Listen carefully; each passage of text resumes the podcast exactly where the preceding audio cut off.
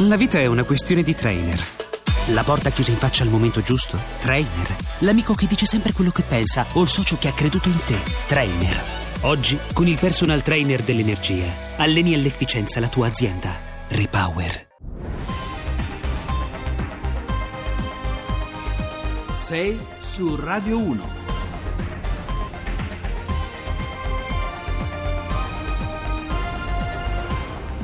Buongiorno, sono le 6.08, buongiorno da Carlo Cianetti, vi dico subito che alla parte tecnica c'è Emanuele Di Cavio, alla radiovisione Fabio Cardinali, insomma siamo anche in radiovisione, chi ci vuole vedere nel, eh, può andare sul, su internet, eh, profilo Facebook oppure eh, sul sito di Radio 1 335 699 2949 questo il numero per eh, i messaggi. Diverse le questioni che affrontiamo e tutte a mio avviso davvero interessanti. Andiamo a cominciare. Sei su Radio 1. Allora, intanto una, eh, la prima questione, ne abbiamo sentito parlare anche nel GR che è appena andato in onda, è Catalogna-Spagna. Che cosa sta succedendo? Ormai è una vicenda eh, i cui contorni eh, so, sono mobili, diciamo così, nel senso che eh, sembra che sia sempre il giorno decisivo in cui deve succedere qualcosa di definitivo, in realtà eh, si rimanda continuamente, ma oggi potrebbe essere una giornata davvero importante. Eh, abbiamo Enzo Arcieri a Barcellona, il nostro inviato del, di Radio 1 e eh, del giornale radio in generale. Eh, Enzo, qual è la situazione sinteticamente? Buongiorno Carlo, sì, e come dici tu, oggi probabilmente per la prima volta si prenderanno realmente le decisioni, quantomeno a Madrid. Oggi il Senato spagnolo voterà eh, l'articolo 155, autorizzerà la distribuzione del governo catalano e il governo di Madrid eserciterà direttamente i poteri dell'autonomia catalana a Barcellona è molto probabile che si voti ugualmente e che il voto sia mh, per l'indipendenza, una proclamazione di indipendenza. In realtà la situazione, Carlo, è che ormai si recita a soggetto, come probabilmente sin dall'inizio in questa crisi. Mm, certo. Si va all'impronta, è una crisi istituzionale, inedita, inaudita, non ci sono canali istituzionali o canovacci da seguire. L'applicazione dell'articolo 155 della Costituzione eh, spagnola è un evento straordinario, non è mai accaduto, è stato minacciato Certo. una volta, minacciato una volta soltanto nel E che, 1986. che significa? Quali sono i contenuti di que- in sintesi, eh, senza andare proprio nello Sì, no, ma i contenuti dell'articolo 155, in realtà i contenuti, il governo ha presentato delle misure, queste misure sono state vagliate dal Senato e oggi andranno al voto. L'articolo 155 sospende, eh, non sospende in realtà, eh, destituisce il governo della Generalitat, limita le prerogative del Parlamento di Barcellona e trasferisce i poteri eh, del governo direttamente all'autorità eh, di Madrid che governerà appunto direttamente ehm, gli uffici, i servizi pubblici, Eh, certo, i e questo squadra, ovviamente.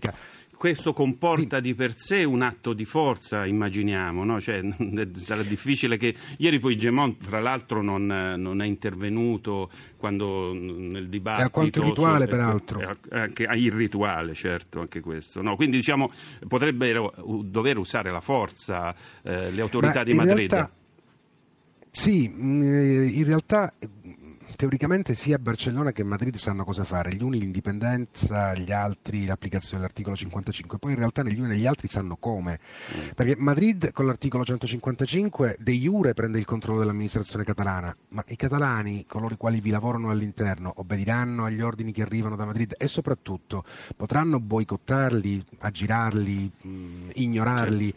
È una situazione estremamente complicata. Lo stesso la disobbedienza civile che gli indipendentisti garantiscono o comunque sostengono che sarà un'opposizione strenua, sia pure pacifica, alla, mm, alla presa diretta del potere da parte di Madrid, alle- all'esercizio delle funzioni del potere autonomo di Madrid. Ecco, come si concretizzerà, quanto durerà? Allora, eh, sei lì per raccontarci tutto questo, ovviamente seguirai, eh, sarà una giornata molto lunga e forse non sarà l'unica, ce ne saranno altre. Grazie È Enzo. Arcieri da te. Barcellona. Ecco, non vorremmo smettere di ascoltare Lou Reed che ci ha lasciato quattro anni fa. O eh, cantore al contempo crudo e ironico dei bassi fondi metropolitani, dell'ambiguità umana, dei torbidi abissi della droga e della deviazione sessuale, ma anche della complessità delle relazioni di coppia e dello spleen esistenziale. Lui ha finito con l'incarnare lo stereotipo dell'angelo del male, immagine con cui ha riempito i media per oltre tre decenni, divenendo una delle figure più influenti della musica e del costume contemporanei. Wikipedia questo è, è scritto evidentemente questo ritratto da qualcuno che ha una penna felice e che ha detto eh, cose anche piuttosto eh, crude. Eh, abbiamo sentito uno dei pezzi più emozionanti, a mio avviso, per, mie, per, la mia generazione, forse non solo per la mia, eh, della storia del rock. Non so se John Vignola, che è il nostro esperto di musica, è d'accordo. John, buongiorno. Buongiorno, buongiorno a tutti gli ascoltatori. Sì, eh, Lurid è è proprio questo. È stato il primo a raccontare dentro un linguaggio che all'epoca era abbastanza giovane come il rock and roll, eh, la deviazione, la disperazione. L'ho fatto con questa voce che avete sentito, qua particolarmente commovente, Perfect Day, ma in realtà tante volte apatica, eh, un po' eh, noiosa, tra virgolette, che dà ancora più drammaticità a quello che canta. Un'attitudine che poi moltissimi hanno imitato, è una città da cui parte tutto, che è New York, che comincia a frequentare con i Velvet Underground, dove è nato e che è lo scenario giusto per uno come Lurid. Allora, Lurid ehm, è uno che eh, però ha, ha, dettato una linea, no? lui è stato il leader dei Velvet Underground. Eh, insomma, eh, qual è diciamo, l'elemento ehm, tecnico che lo contraddistingue? Intanto lui era un chitarrista, no? Oltretutto. Sì, beh, questa essenzialità e questa voce sempre riconoscibile, non bella se vuoi, come non è bella la voce di Bob Dylan, ma irripetibile, personale. Con questa voce lui eh, racconta eh, di droga, fin con i Velvet Underground, ma anche come in Perfect Day eh, di resurrezione, morte e mm. resurrezione continue nelle canzoni di Lurid con un linguaggio che è semplicemente rock and roll. Mm-hmm. Nei Velvet Underground insieme a lui c'è John Cale che invece è un grande sperimentatore e l'essenzialità, la semplicità, se vuoi, di Lurid fanno un po' la differenza. È sempre stato eh, dalla parte del rock and roll mentre i testi sono una grandissima prova letteraria.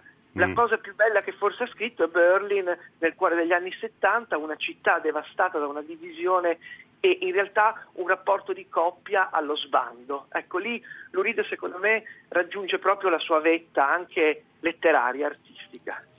Allora, ehm, mi dice la regia che stiamo in sottofondo sentendo Berlin.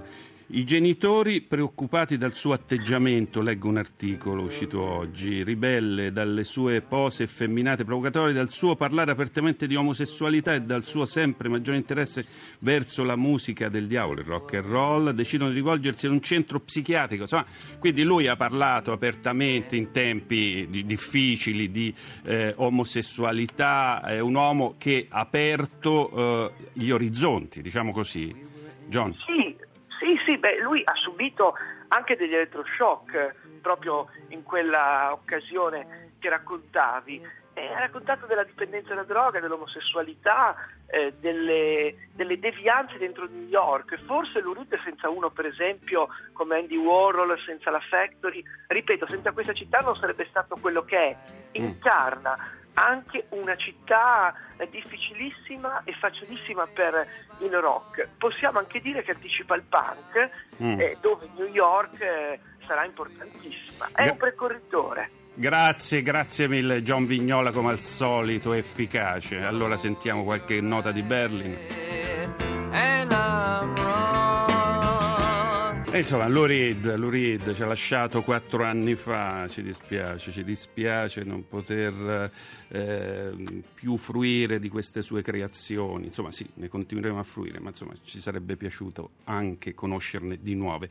Cambiamo come si dice in questi casi, completamente argomento, perché parliamo di lavoro e eh, parliamo di una vicenda che è uscita su vari giornali ieri e ci ha molto incuriosito, per cui abbiamo chiamato il signor Angelo Pattini, che è titolare della catena eh, Pattini, che sono panetterie, perché eh, Pattini ha eh, esposto nei suoi negozi, sulle vetrine dei suoi negozi, ha eh, messo degli annunci dicendo cerco baristi e panettieri, 1400 eh, euro nette al mese, anche, anche meno, insomma 1200, 1400 per 8 ore.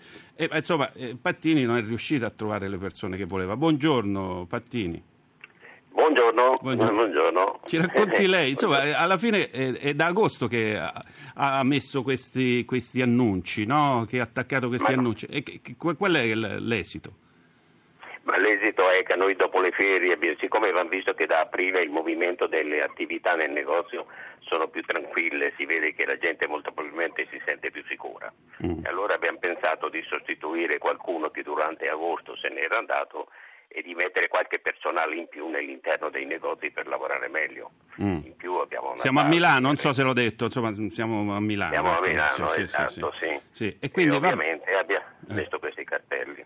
Sì, no, dico, quindi eh, eh, chi ha risposto a questi annunci? Guardi, ha risposto oh, eh, mille curriculum, di questi mille mm. curriculum ne pensa che il 70% sono stranieri, mm. il 30% sono italiani. Mm. Ovviamente noi cerchiamo comunque una manodopera che sia un po' professionale perché tutto quello che noi vendiamo e produciamo noi, nel senso che non compriamo nulla mm. dall'estero. Quindi gli stranieri non sono professionali mh, mm, perché gli facciamo questa distinzione? Sono, sono, sono professionali Ovviamente ce n'è qualcuno che cambia posto di lavoro e allora li troviamo già magari adeguati a quello che noi abbiamo, le esigenze che abbiamo noi, o altrimenti li dobbiamo affiancare a quelli che già abbiamo e, e li dobbiamo insegnare. Ma non è tanto la professionalità, è che problema, ci sono problemi di religione, ci sono mm. problemi di pregare durante le ore del giorno Mm. Ci sono problemi per gli stranieri di non toccare salumi o, o vini perché ah, hanno... Certo, cioè, delle, magari di religione musulmana, certo. Esatto, Quindi. noi ci siamo già adeguati a Però questo. voi avete i dipendenti stranieri, no? Noi ne abbiamo il 50% ah, già. perfetto, già questo ci rassicura perché evidentemente c'è un atteggiamento d'apertura. Quindi alla fine che vi dicono queste persone che alla, mandano... Alla fine cosa dicono? Che gli mm. stranieri sono molto disponibili, gli italiani invece hanno queste, la maggior parte il problema delle 700 euro di disoccupazione che già percepiscono o mm. che hanno intenzione di percepire se sono a casa, nel senso che eh, lo Stato gli paga 700 euro, almeno credo che siano 700 mm. mensili, affinché mh, mm, possano vivere e ovviamente venendo all'orale lì automaticamente vengono persi. Quindi dice meglio fare nulla con 700 euro e magari fare qualche lavoretto in nero? esatto, molto probabilmente quello che si è creato ultimamente, che prima noi, per noi non era un problema, mm. ultimamente noi abbiamo a che fare con questo problema di gente che viene e dice sì, sì, però molti addirittura non vogliono essere assunti neanche a tempo indeterminato perché non vogliono rischiare che poi dopo non le vada bene e allora magari provano un mese. Eh, e poi è faticoso, e poi, no? Faticoso, e poi eh, alla fine del mese non, non, non perdono Ma... comunque questi 700 euro al mese o arrivano a ripescarle. A Addirittura, ah, quindi questa diciamo dissuade questi soldi, questo reddito, questo reddito minimo dissuade dal, dal, dal, nuovo lavoro. Senta, ti, quanto si lavora? Abbiamo 10 secondi, quanto, che orari devono fare questi ragazzi? Queste Ma persone? orari cosa vuole? Noi facciamo di tutto perché partiamo dalle 7 della mattina, in certi negozi siamo mm. aperti fino alle 2 di notte e in altri e chiudiamo alle 8 alla sera, però abbiamo dei turni, noi abbiamo 50 persone mm. o 55 in certi momenti, pertanto abbiamo dei turni da, da sostituire le persone che c'è chi baristi. Quindi diciamo non è però notte, non è notte, non si fa la notte. Allora, senta Pattini, io la ringrazio molto, come sente c'è la sigletta, noi adesso ascoltiamo la, la Onda Verde, poi le notizie, e poi torniamo, torniamo, parliamo di chip, abbiamo il professor Crepè, parliamo di vari argomenti molto interessanti, l'amore ai tempi di, del web da Carlo Cianetti, un a risentirci fra pochi minuti, adesso Onda Verde.